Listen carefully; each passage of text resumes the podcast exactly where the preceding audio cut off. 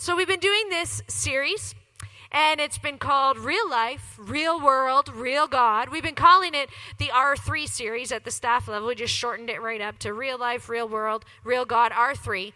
And uh, we've been looking at different letters that are written to the early church, that were written to the very first churches after Jesus' death and resurrection and ascension back up to heaven. There were little churches that popped up all over the place. And, and these churches were started by different disciples or different apostles. And then later, some of those apostles who, who had moved on to other communities or were in different circumstances, they would write letters back to these churches.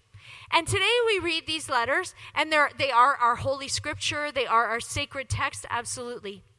But it's also important always to remember that these were letters that were written from real people to real people in specific times in history, in a specific place in history, and they were living real lives and trying to figure out what it looked like to serve a real God in that context. And so we've been looking at that so that we can figure out how it applies in our context, and we've gone through different letters of the New Testament. And today we're looking again at Philippians. Philippians is a letter about four chapters long. We started it last week. We're going to do a quick overview this week, and then we're going to move on again next week because we're just doing this quickly, one letter at a time time. And so let me just remind you of a little bit of what we said last week about this church called, this letter called Philippians. It's written to a church that's in the city of Philippi. And Philippi is outside of the Roman Empire in Greece. It's this colony that has been set up, and it's filled with a lot of um, veteran soldiers of Rome. So it's, it's a Roman colony outside of Rome, so it has all the laws and the civic pride of Rome. And that matters. It's going to come up later on. It's also a place that is a little bit hostile for Christians. Okay? When Paul and Silas started the church there, they ended up in jail pretty quick. And that's a whole story, and we talked about that last week. So now it's about 10 years later, and, and Paul is again in prison, but he's in prison somewhere else, and, and we're not sure where. We think probably Rome, but we're not sure. And, and he's suffering, and it's a lot more serious this time. He actually doesn't know if he's going to live or die. And the church in Philippi has, has sent a message going, Paul, how are you? We care about you. They're, they've just maintained this really deep friendship and this deep affection for all of these years. And so they've sent a message. And last week we said that Paul sent a message back. And in this letter, he said, Oh, you asked how I'm doing. Well, let me give you my answer. I'm in prison and I'm great because the message of Jesus is spreading, right? And he said, I'm not, I'm not sure. I'm not sure if I'm going to live or if I'm going to die, but it doesn't really matter because God is at work anyway because it's all about, it's all about Jesus. And we said that Paul had this, this whatever happens faith right? This faith that said, whatever happens, doesn't matter if I suffer, doesn't matter if I die, doesn't matter if I live, it doesn't matter. God is at work. Whatever happens, I am a follower of Jesus. We talked about each of us coming to a moment at some point in our lives, and sometimes we, we reaffirm that moment later on, but a moment where we just say, Look, yes or no, I am a follower of Jesus, whatever happens. And then the other piece to that, whatever happens, faith, was, was Paul's just understanding that whatever happens, God's got this. God has us. God is faithful. God is sovereign. God is over everything, and He's got this. And so He can bring good out of anything. And so Paul is just quite comfortable going, Look, if I die, God is still at work. If I live, God is still at work. Whatever happens, God is still God, and I am a follower of Jesus. Turn the person beside you and just go, whatever happens. Whatever happens. I'm going to make you do this a lot this morning, so just, you know, warm up your vocal cords now. You can do it, okay? And so, so for Paul, especially in this letter to, to, to Philippi, to the Philippian church, it's all about Jesus. That's it.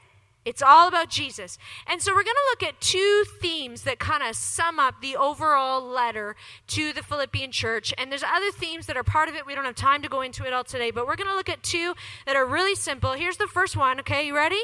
Are you ready? Excited? Be like Jesus.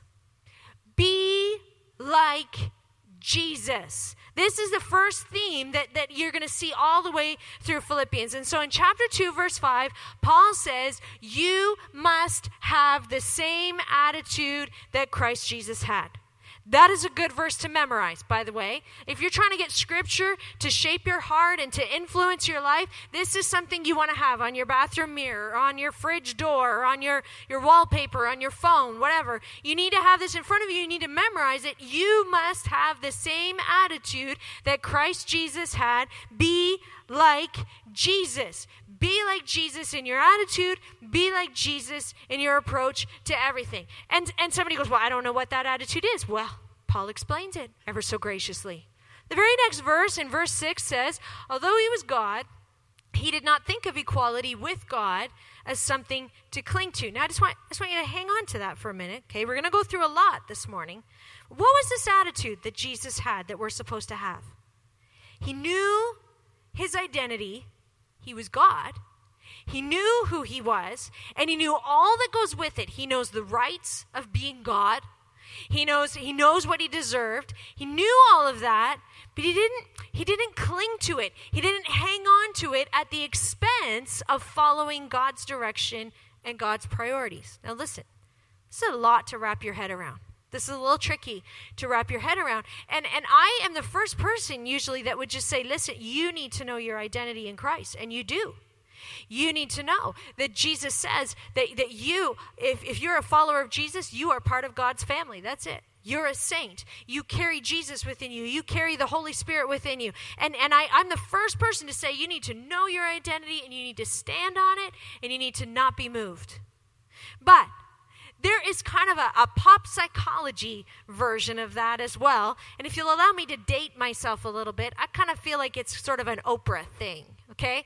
Where somebody watches on TV, some sort of self-help TV or whatever, and they and they hear about, oh, you need to know who you are, you need to know, and they go and they go, oh, yeah, I know who I am, right? And I know you, nobody can push me around, and I'm going to have whatever I want. Nobody can tell me what to do. Nobody can do anything because I know my identity because they saw it on TV. Okay? There's no depth to that. There's no depth to that at all. And often it just becomes an excuse for getting my own way. This is different. Jesus, knowing who he was, knowing that he's God, he's the Son of God, did not hang on to that at the expense of accomplishing God's purposes. Instead, it says in verse 7, he gave up his divine privileges and he took the humble position of a slave and was born as a human being. God reduces himself, born as a human being, and then not only that, when he appeared in human form, he humbled himself in obedience to God and died a criminal's death on a cross. This is lower than any of us have gone. Some of us, I know I don't know everyone's story here, so some of us may have come close. That's very possible. But all of us are still here, are alive today, and so this is lower than any of us has gone. This is a constant downward journey for Jesus, the Son of God. Gave up his his his his li- living in his rightful place as God and as the Son of God, gives up his freedom and prestige as God, becomes a slave, becomes a human being, and not even an important human being. He actually gets totally humbled and humiliated as a human being out of obedience to God's will and out of a value for God's priorities. And then falsely labeled as a criminal, abandoned by almost everyone, and then executed. You must have the same attitude that Christ Jesus had. What was that attitude? Obedience to God at his own very costly expense for the well being of humanity. This is a, a self sacrificing, God obeying love. How many go, well, that's sobering? A little bit. And Paul keeps going, and, and, you can see that it starts coming back up again in verse 9. Paul says, Therefore, God elevated him to the place of highest honor and gave him the name above all other names, that at the name of Jesus, every knee should bow in heaven and on earth and under the earth, and every tongue declare that Jesus Christ is Lord to the glory of God the Father. It makes no sense to go from here and all the way down and totally humiliated to a criminal's death, and then pff, every knee will bow at this name. It makes no sense, except that's who God is. And that's how God works, and that's the kind of thing He does. So, Jesus, God, the Son of God, gave up His rights, gave up His privileges, everything for the sake of the world. And because of that, God honored Him. Be like that. Have that attitude. Be like Jesus. And here's what that looks like. Is there any encouragement from belonging to Christ? Any comfort from His love? Any fellowship together in the Spirit? Are your hearts tender and compassionate? Then make me truly happy by agreeing wholeheartedly with each other, loving one another, and working together with one mind and purpose.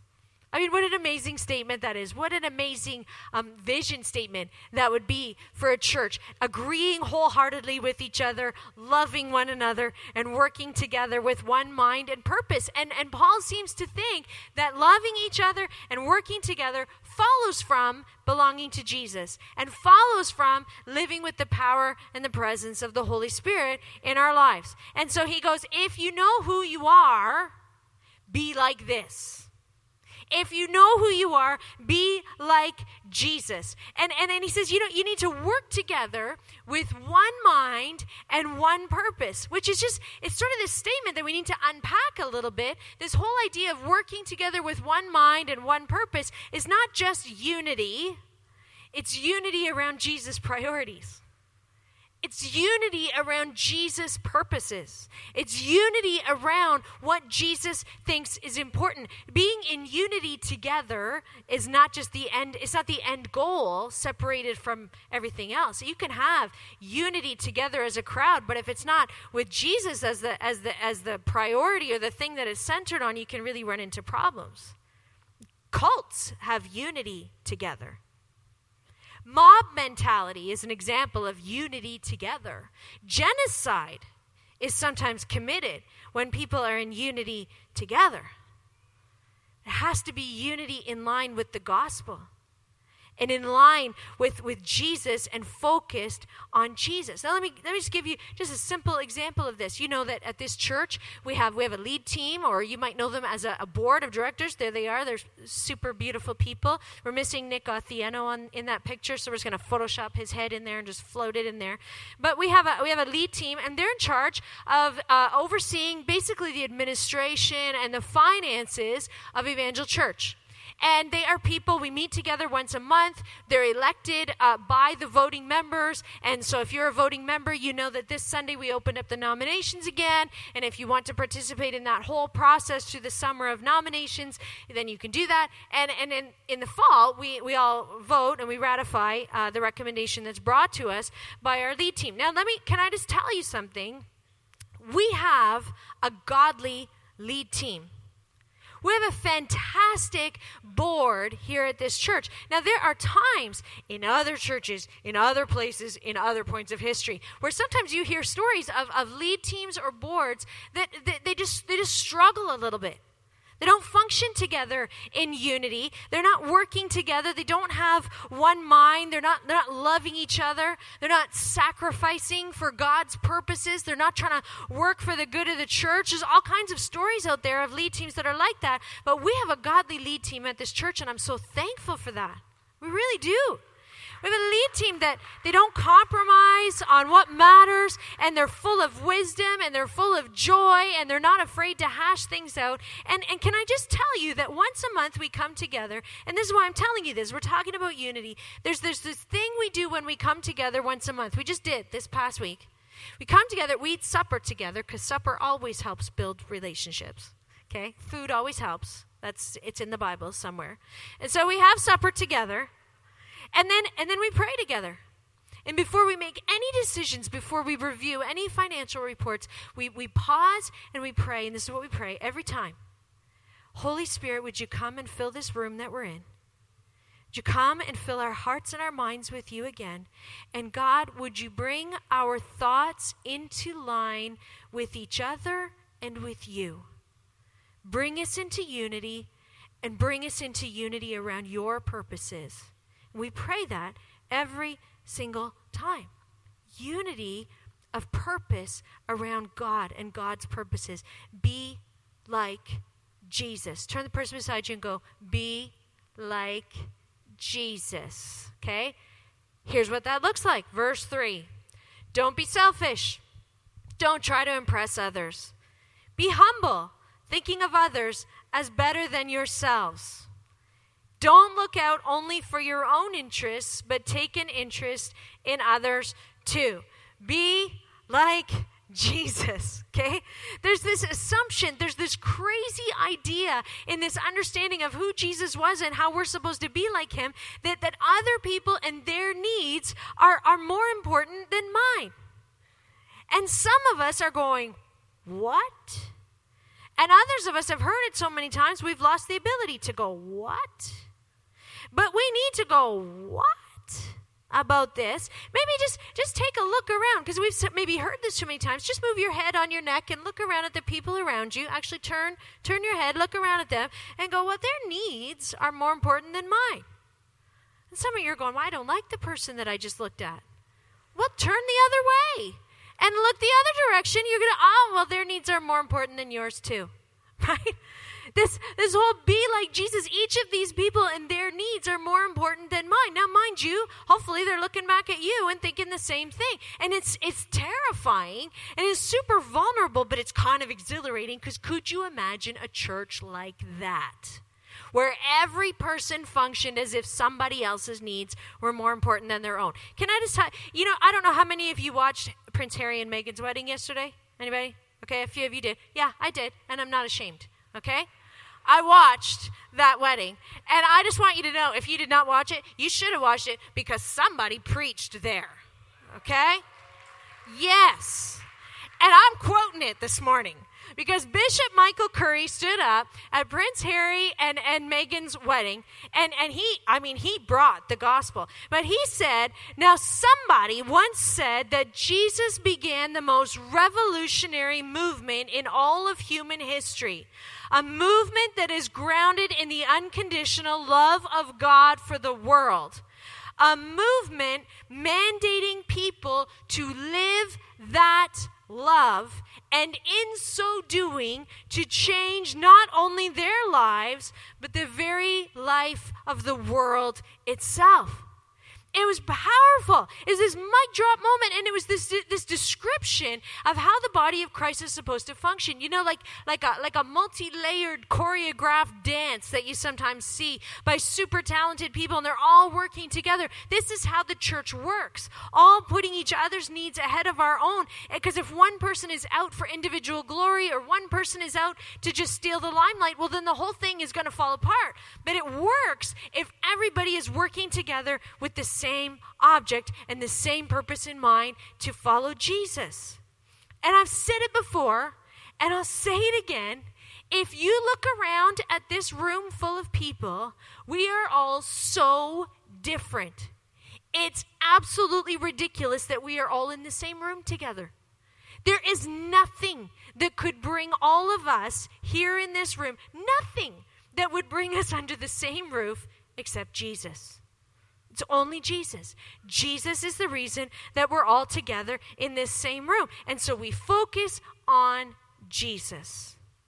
And then Paul continues talking to his congregation as, as this absent pastor. And he says in verse 12 Dear friends, you always followed my instructions when I was with you. And now that I'm away, it's even more important. So work hard to show the results of your salvation obeying God with deep reverence and fear. For God is working in you to give you the desire and the power to do what pleases Him. And I love this whole work hard to show the results of your salvation. Those results are obedience, reverence, and awe of God. The results of our salvation should be showing up in our life as a desire and the ability to please God, to do what matters to Him. This is what Jesus did. This is what Christ like means. Be like Jesus. And here's how that looks verse 14. Do everything without complaining and arguing, so that no one can criticize you. Live clean and innocent lives as children of God, shining like bright lights in a world full of crooked and perverse people. Be like Jesus. Be a sign, be a symbol of hope and joy and Jesus in a world that is filled with cynicism and outrage and offense and anger and despair sometimes. Be like Jesus. Here's the second theme. You ready? Identify with Jesus. Turn the person beside you, go, identify with Jesus. Paul says in chapter 3, verse 1 Whatever happens, my dear brothers and sisters, rejoice in the Lord. I never get tired of telling you these things, and I do it to safeguard your faith. It's this caring language of this pastor that's away going, I'm not going to get tired of telling you this, but I also care about protecting you, and there's something I want you to watch out for, and it's going to all be about, about Jesus. Now, now let me just explain because I got to give you some background so you understand what he's talking about. In this church in Philippi, it hasn't happened yet. But, but Paul's a little bit worried that something's going to come in because it's happened in other churches. And so in other churches, uh, uh, there were there were Christians who had had begun, and they, they were Jewish people first, and then they became Christians. And of course, it had become clear to all the churches, and it had become clear through Scripture that Jesus' salvation was for everybody. But sometimes when you've been God's chosen people for a long time, it, it's hard to just just let that go. And so there had been problems in other churches with, with some of the Jewish Christians uh, trying to combine the two. Not all of them, but just some of them. And, and privately, there were still instances of some of them, you know, referring to non Jewish Christians as dogs, which was not complimentary.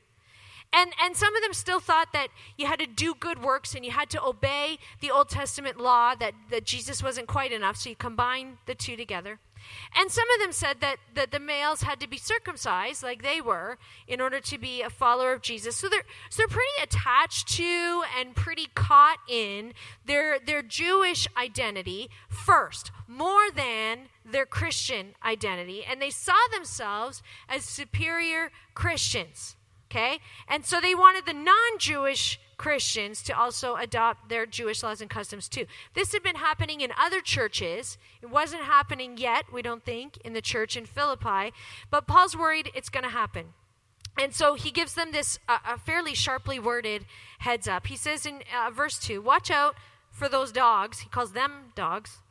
Those people who do evil, even though they see it as good works those mutilators, like pagan cults of the day who demand ritual cutting, etc., who say you must be circumcised to be saved. And then Paul turns around and he counters every point. He says, For we who worship by the Spirit of God are the ones who are truly circumcised. That's our identity. We rely on what Christ has done for us, not trying to do good works, not you know, following Old Testament law. We put no confidence in human efforts, although I could have confidence in my own effort if anybody could. Now, you got to remember, Paul was a highly respected, highly educated, highly trained um, Jewish man before he became a Christian.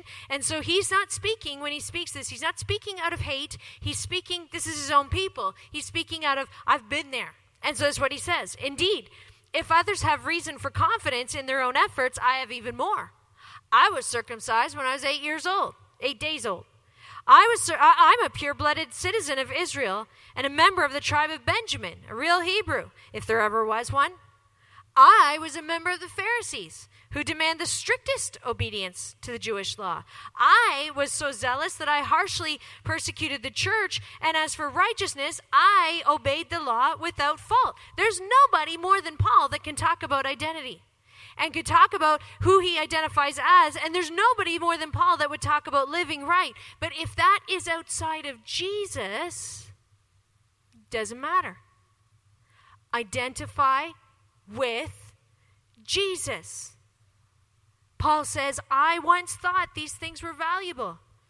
Now I consider them worthless because of what Christ has done.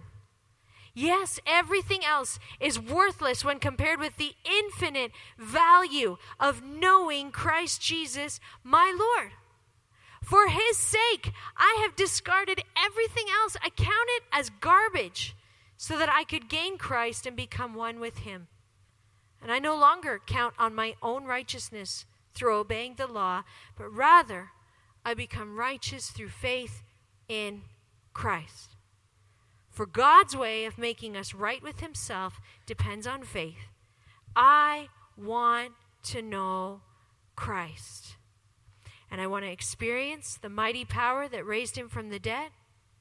I want to share, I want to suffer with Him, sharing in His death, so that one way or another I will experience the resurrection from the dead.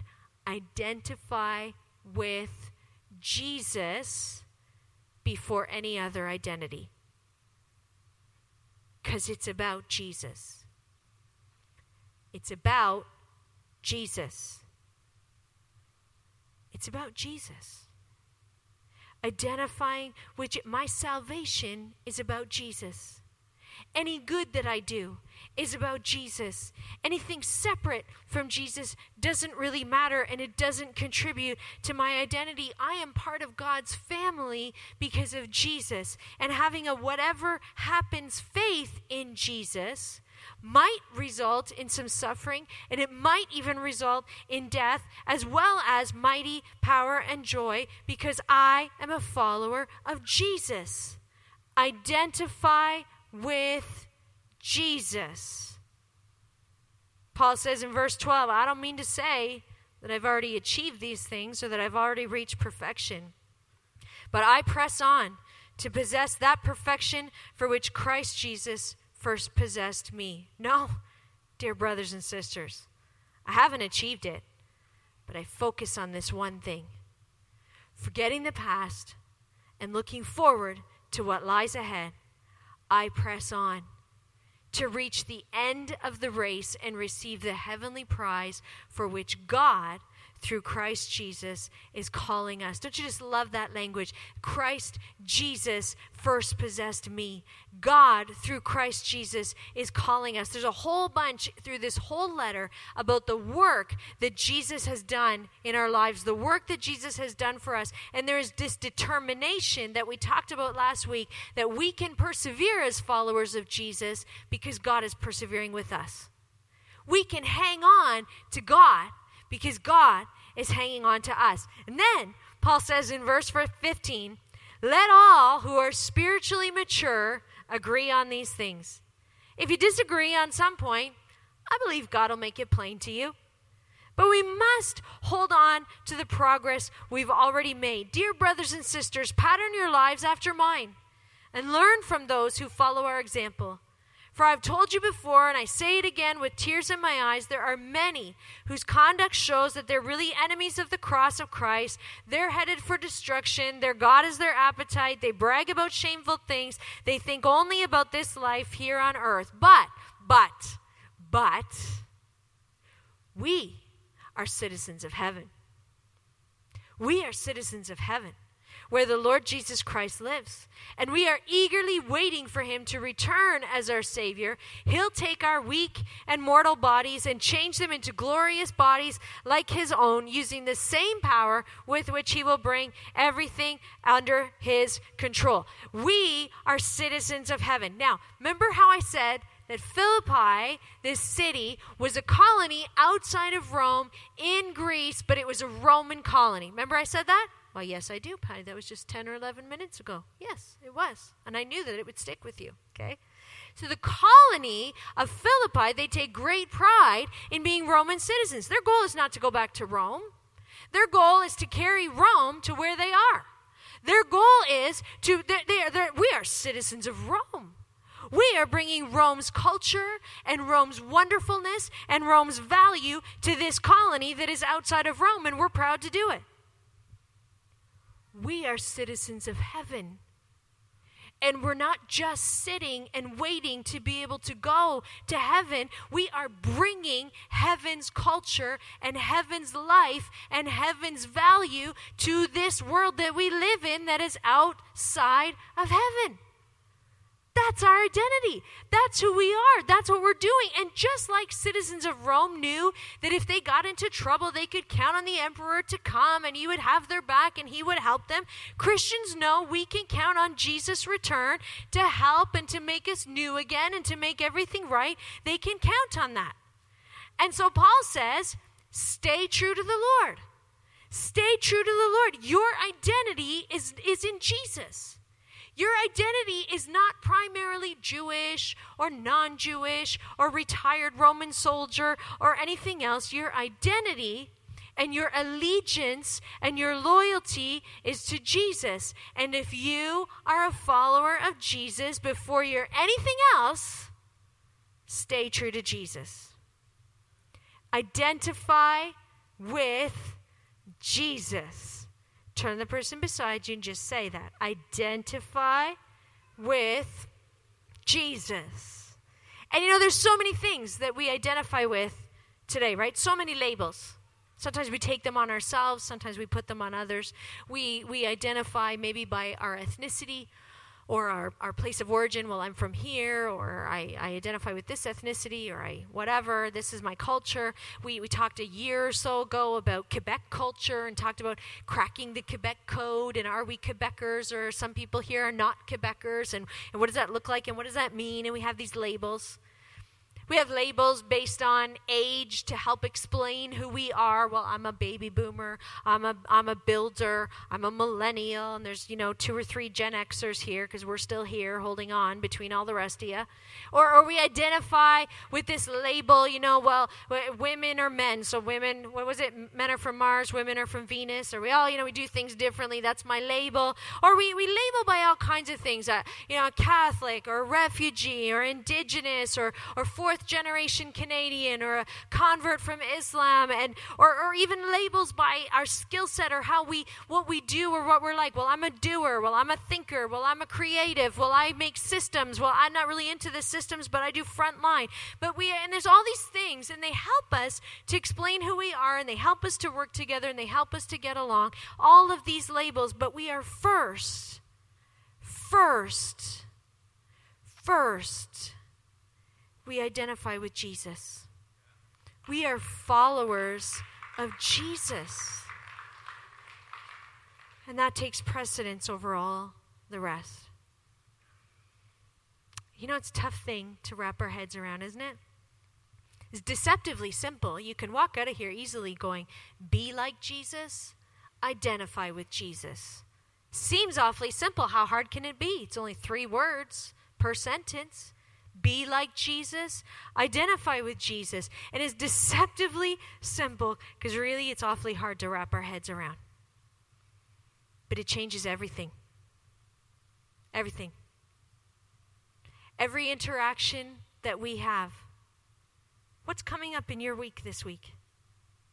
Every interaction that we have. What's God's purpose in this? God, how can I obey you in this? How can I make the needs of the other more important than my own? It impacts everything. Every relationship that I have, that one too. Every relationship that I have, is it my rights or is it their rights? Who's coming first. How I function with my church is impacted by this. It's not just a consumer mentality coming in and sitting in the chair I like to sit in and folding our arms and going, well, I don't know, uh, what's the church done for me lately? That's not how it works at all. It's about working together all of us considering each other's needs more important than our own and doing it all and coming into unity and being of one heart and one mind for God's purposes, for the purposes of Jesus. It even impacts myself.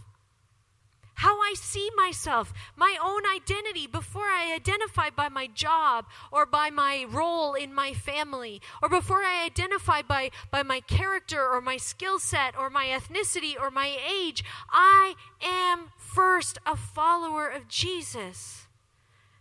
Identify with Jesus. Be like Jesus. And the only way we can do it is by the power and life of the Holy Spirit within us. So I'm going to ask if you would bow your heads at this moment. And we're just going to take just a couple of minutes, just quietly in our own space, to respond to God's word and to be able to hear the whisper of the Holy Spirit talking to us.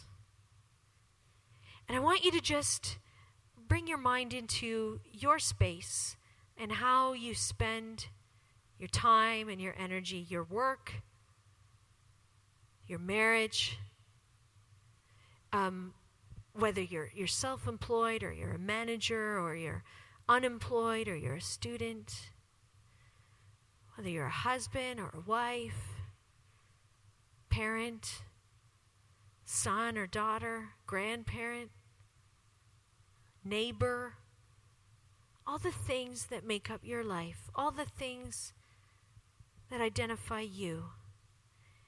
And in that space, hear the Holy Spirit whisper Be like Jesus. Where others' needs are higher than mine, be like Jesus. Where I let go of my rights, what's owed to me, what's deserved to me, and I let go of that to serve God's purposes.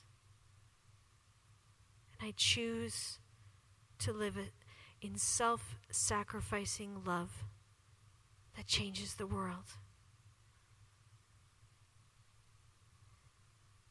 And in those spaces where we live, where we spend our days, and where we live our real lives in a real world,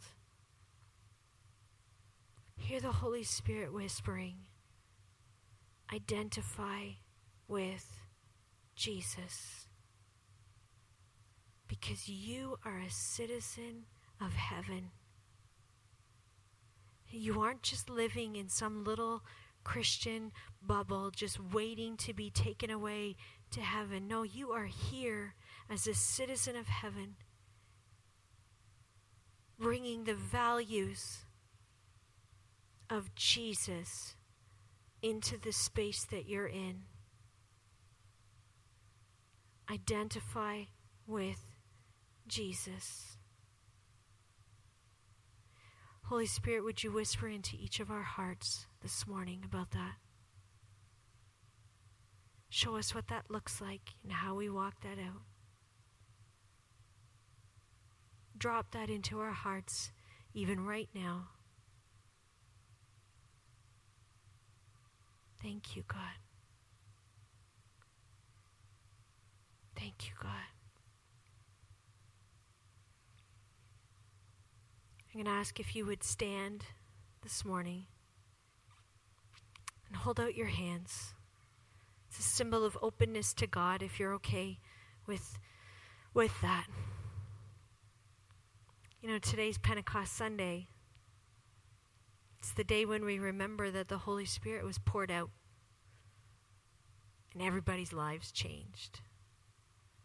And we can't be like Jesus. We can't identify with Jesus without the power and the life of the Holy Spirit at work within us. So, Holy Spirit, come again. Fill us again. We're standing here before the throne of God. And we are inviting the Spirit of the living God to fill us from head to toe again. To push back anything in our lives that is not right.